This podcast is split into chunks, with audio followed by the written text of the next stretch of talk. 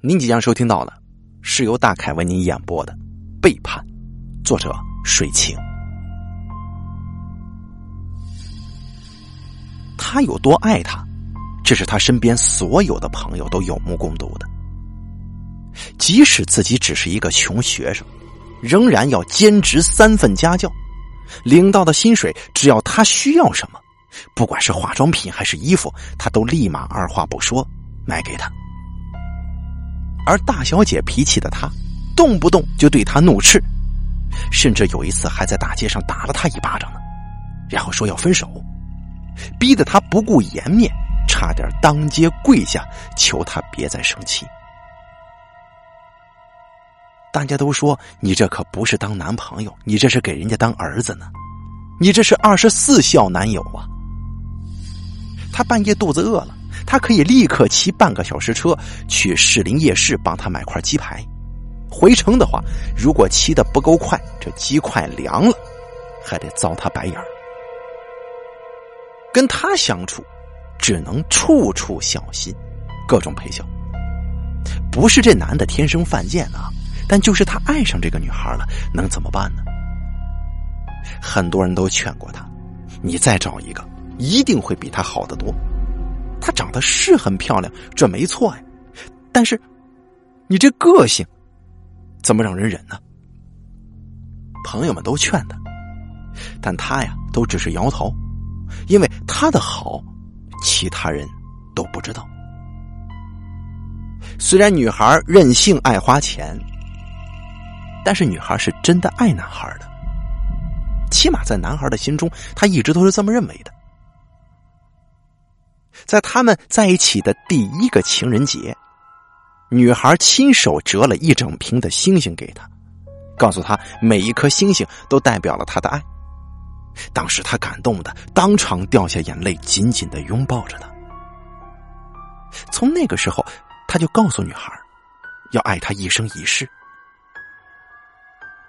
男孩的父母从他很小的时候就离异了，他一直在感情的路上跌跌撞撞，交往过几次女朋友，最后都以女方变心收场。这多次的伤害让他不敢再去面对感情，但是他相信，现在自己的这个女孩一定是他的最后一个女人，并且他感觉自己是永远都不会变心的，不管他脾气有多坏，那都无所谓。但为什么他明明那么爱他，他跟别的男人通讯记录却狠狠地告诉他，可根本就不是他想象的那样啊。他之所以会看到他的网络聊天记录，是因为有一次他的电脑中毒，丢给他修理的时候，无意之间他看到的。聊天记录一句又一句地刺穿他的心脏。其中有一个网友说，改天要不要一起出来兜风啊？女朋友小薰说，除非你请我吃上次那间法国料理啊。那个网友说，那有什么问题啊？哎，不过你你这跟我出来吃饭，你男朋友不生气啊？他哪敢生气呀、啊？而且他也只是我的挂名男朋友而已啊。那种人呢，拿来送送宵夜什么的还可以，让我跟他一生一世，哼，是不是太无聊了？哦，是这样啊，那那我就放心了，咱们俩呢就约这个星期六吧，吃完饭上山看夜景啊。行，到时候打我手机。他坐在电脑前面，想别过脸去不再看，但是电脑屏上的字字句句都在他的眼前不停地闪烁着。我只是你的挂名男朋友吗？我为你做牛做马，你跟那些女人一样犯贱呢、啊！他愤恨地把下嘴唇咬出血来。他自认为自己比世上任何一个男人都要爱他，原来他只是把他当猴子耍呀。深深的爱，当变成了反面的时候，就会带来强烈的恨。他查过电脑里的每条聊天记录，原来这个女人同时跟好几个男人交往，而且全部都是有钱的，或者自称是有钱的。只有他这个没钱的穷小子被他当成了司机兼跑腿工，所以他下定决心要复仇。第二天夜里，他骑车到很远的杂货店买了一把锋利的水果刀，然后打电话给他：喂，是小勋吗？我是志成啊，你现在可不可以来我这儿一趟啊？我去接你。啊，现在很晚了，不要了，人家想睡觉嘛。手机那头传来小勋慵懒的声音，然后他又接着说：呃，是这样的，我买了一个古驰的包，哎，不知道你喜不喜欢，你过来看看行吗？如果你喜欢的话，我我就送给你。你说什么？那那好吧，你过来接我呀。电话那端的小勋声音突然变得清醒不已，一点也不像是要睡着的样子。他在心中暗暗地咒骂他，但还是笑着说会马上到楼下的宿舍去接他，让他下楼等着他。小勋穿着一件性感的红色细肩带洋装，外面只罩了一件薄外套，就走出了宿舍。他一改平时他的骄纵姿态，嘻嘻哈哈的挺开心的样子。他装作高兴的神色扶他上了机车，难得他居然没有抱怨穿裙子不方便坐机车。看来这名牌包对他的吸引力是非常大的。他二话不说就催紧油门到了自己租房子的地方。老公啊，你赶快把包拿出来让人家看看嘛。小勋一踏进他家门就撒着娇腻在他身上。他转身把门反锁上，笑着说：在房间里呢，我去拿。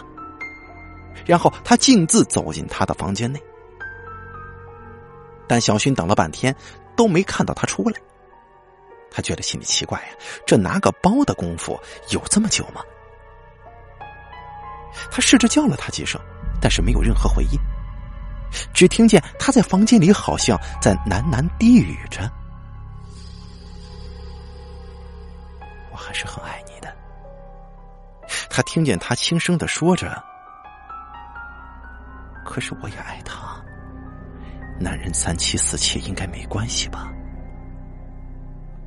这是这是什么情况啊？小勋越听越是狐疑，他到底在跟谁说话呀？到底谁爱谁呢？他轻轻地走到房门外，推开了房门。眼前的景象让他放声惨叫起来。只见房间内堆了好几具干尸，都穿着十分漂亮的洋装，头上戴着黑亮的假发。志成正细心地抱着其中一具，轻声在他耳边说：行了，你别闹脾气了，就算他进了门，我还是一样爱你呀、啊。哎呀，你不要这么小心眼了好吗？然后他低下头来，轻轻地吻着那干尸的嘴唇。小勋觉得一阵恶心想吐，他想转身就逃，可是他腿软的站不起来。他只能看着他，一一的安慰完每一具干尸，然后从抽屉里拿出一把亮晃晃的水果刀，朝他走过来。小雪，你终于愿意嫁给我了，从今天开始，你就只属于我一个人，你愿意发誓吗？志成咧开嘴笑着，他突然觉得志成好像真的疯了。他哭着说：我我发誓，我发誓，我只爱你，我求你放过我好不好？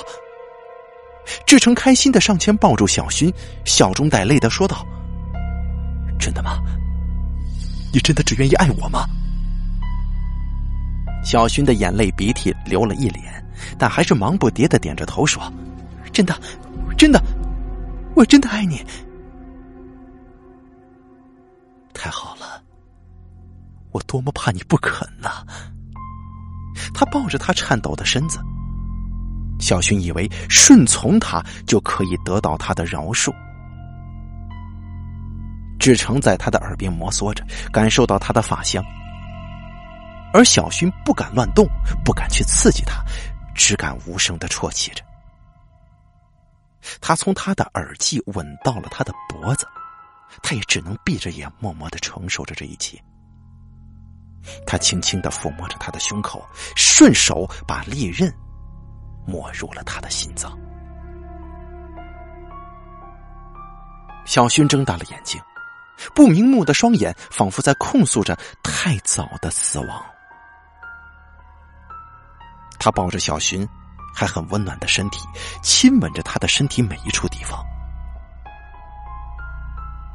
我的新娘，从此以后你就不会再背叛我了。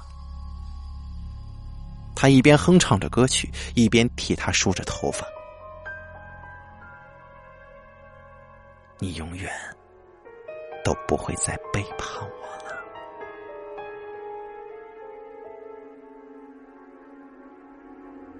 好了，背叛的故事演播完毕，感谢您的收听。